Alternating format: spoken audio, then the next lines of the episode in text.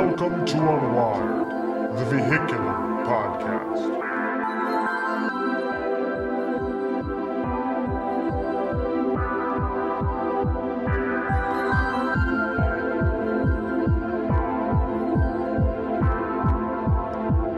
Well, we're back for another episode of Unwired, our mobile Unwired the podcast. We're doing mobile podcasting as we're driving all over this great state of Maryland with some of the worst driving I've ever seen. It's not necessarily Maryland's fault. I'm more afraid of the Virginia license plates that I see than the Maryland license plates. I'm actually fine with the DC license plates uh, occasionally. If I had to rank them, I would say DC license plates I, I fear the least, and Virginia license plates I fear the most. Um, which one I like the best?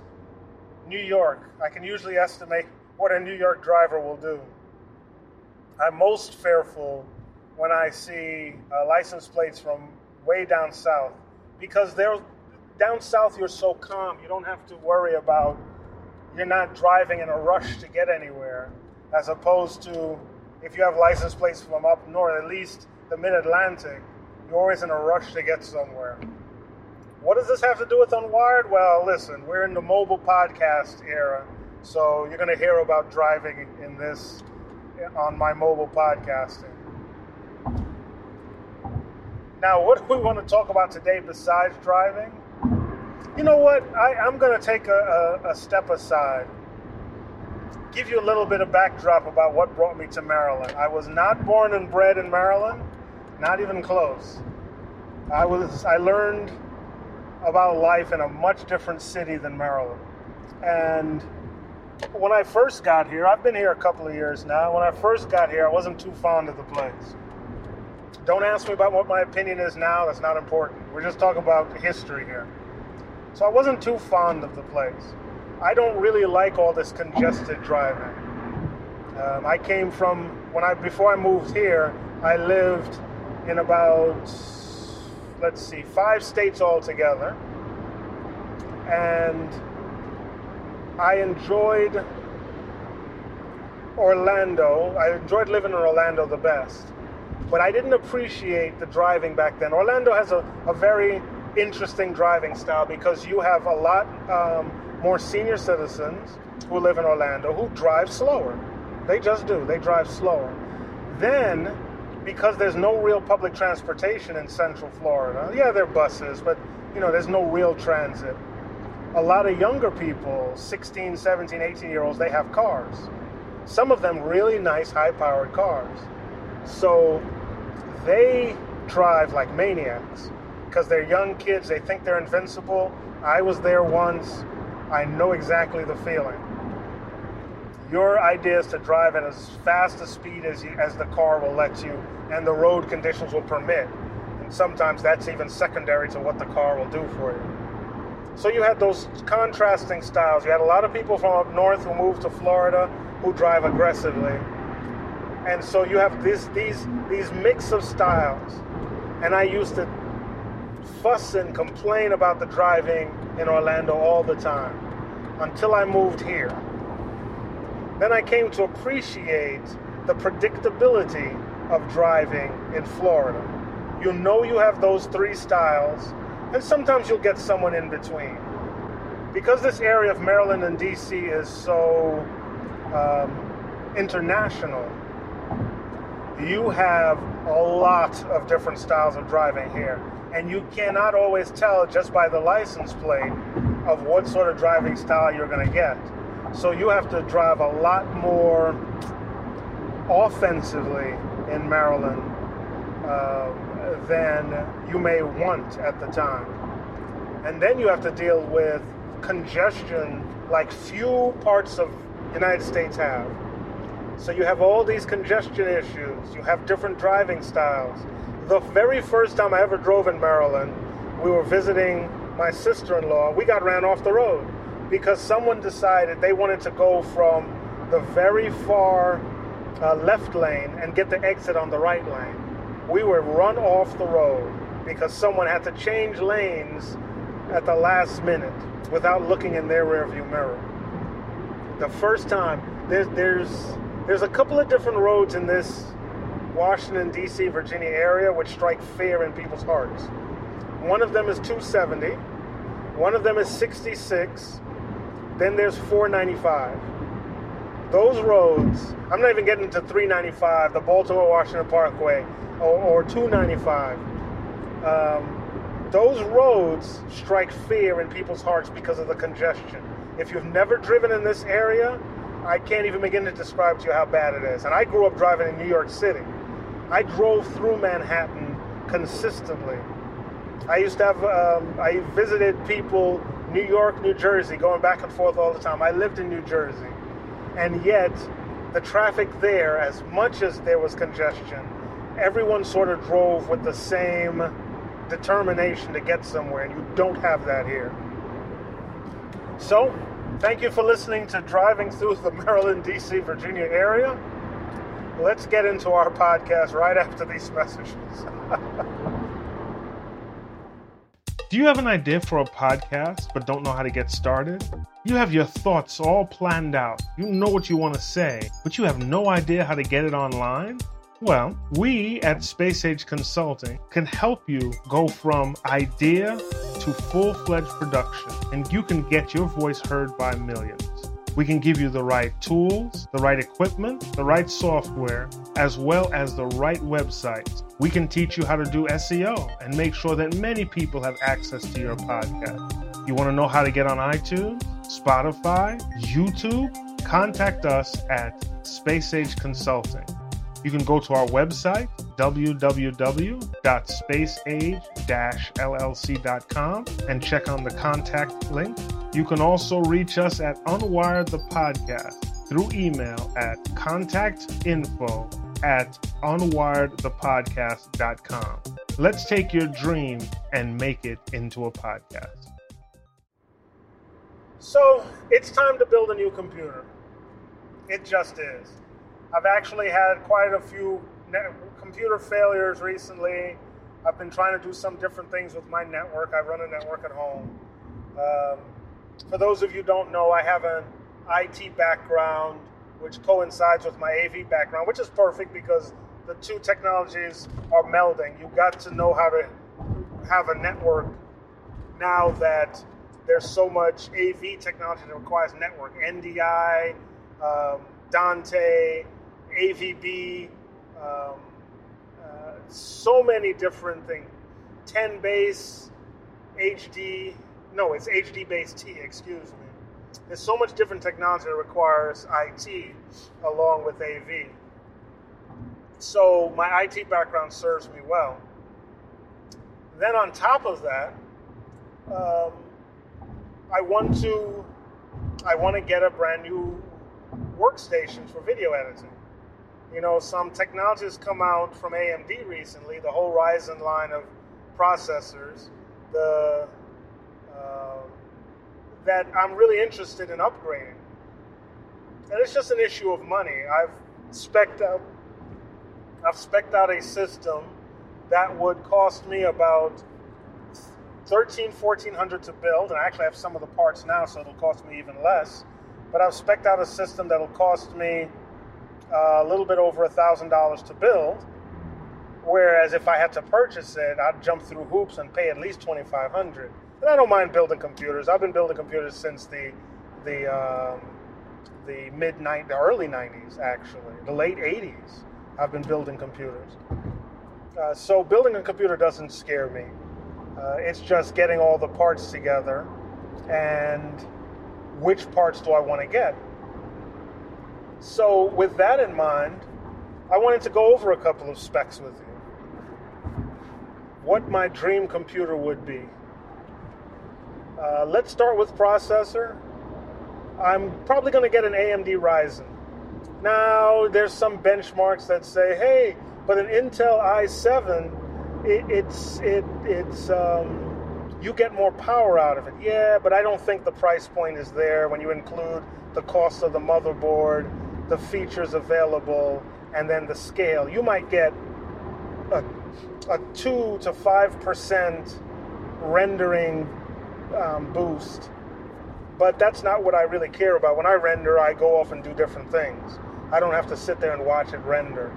And if it's a last minute project, well, you know, it just it takes as long to render as it takes to render. I'm not going to try to squeeze the last milliseconds out of my rendering. What I really care about is being able to cut 4K and even up to 6K uh, in real time without worrying about stuttering. And a lot of that's depending on the video card. And I already have a, a 1080 Ti, so that's not going to be the issue. Memory, I still have very little reason to go even up to 64K. Excuse me, 64 gigs. I say that today, but I've, I've had statements like that bite me in the past. So I'll be cautious. I, I think 32 gig is still a great price point, and it's hard to get anything in between. On most systems, it's hard to get anything between 32 and 64 and make it worth your while. I've had a system with 48 gigs in it, but I didn't see a huge difference. I wasn't, um, I don't really use After Effects that much, and it's really those type of 3D modeling programs that are going to uh, demand that much more memory. When I use DaVinci Resolve for video editing, I've hardly ever crossed 16 gigs, even with a massive 4K project. Um, I did a music video with five 4K um, uh, threads on the timeline, and I don't think I pushed over 10 gigs. So the 32 gigs of memory, I think, still serves me well. However, I'm going to get a motherboard that can support between 64 and 128, just just to be safe. You know, you can get a bit more life out of your system if you just increase the amount of memory you have. And I intend to have these systems for over five years. Okay, so you have that going for you.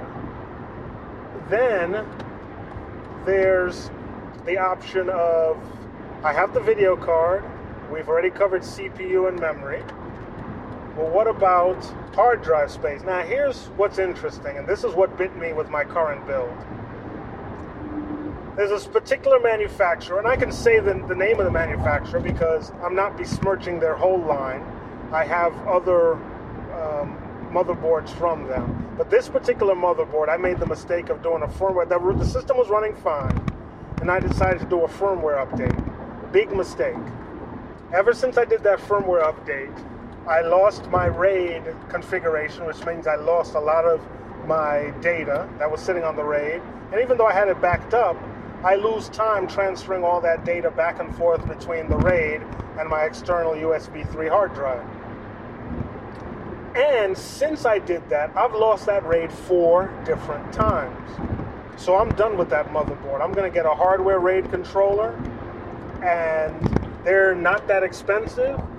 I have three drives in a RAID 0 configuration um, for speed, and it works well for me. I know some people say, well, why don't you just get um, an SSD?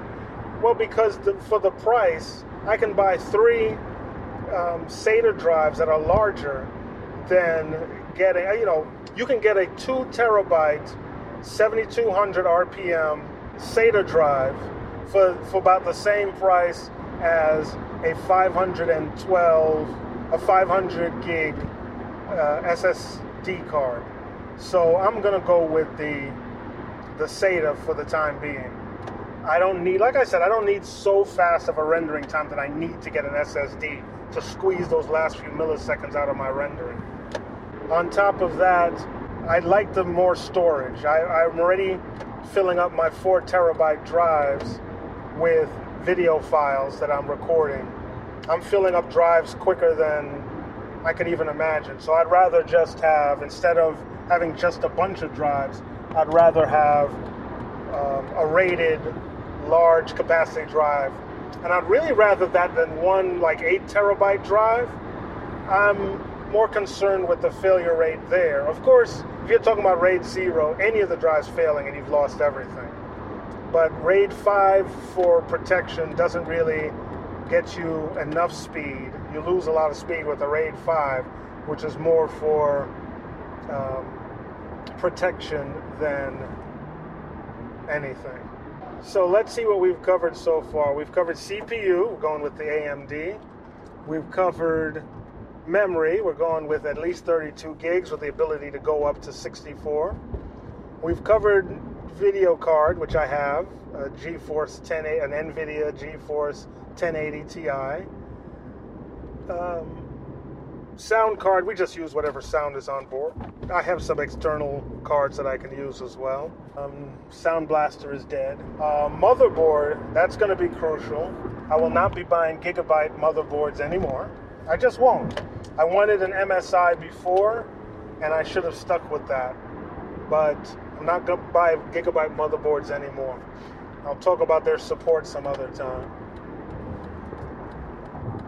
So, what other component do I need? Network card. Most of the onboard network cards work great. Um, most of the onboard USB cards work great. So, all of those, there's no real reason to change any of those. And with those specs in mind, I can easily hit $1,000 and be done. I don't have to get anything special. I will have um, a SATA work drive, but then I'll have an SSD boot drive of at least 500 gigs. I'd like more. Then I also throw another drive in there to render off of. So there's a couple of different ways I can do it. And when I come back, we're going to talk about um, finishing up this build, OS, and the different applications that we use on it. So I'll be right back. You have a need. You need your network to be secure. You need your users to feel secure. And you have to know that you're backed by the best network security company out there. Contact Brainwave Consulting. They specialize in small businesses, houses of worship, and educational facilities, protecting your data while you feel secure. Contact Brainwave Consulting at www.brainwavecc.com. All right, so I'm at my location, so I'm going to go over this quickly. In terms of applications, I'm going to be using Windows. I'm going to install DaVinci Resolve. Um, I normally use Sony Vegas, uh, excuse me, Sony SoundForge, which is now Matrix Magix SoundForge uh, for my audio editing. I'm trying to dump the Adobe Suite completely so that I don't have to pay any of their fees. But we'll see how that goes.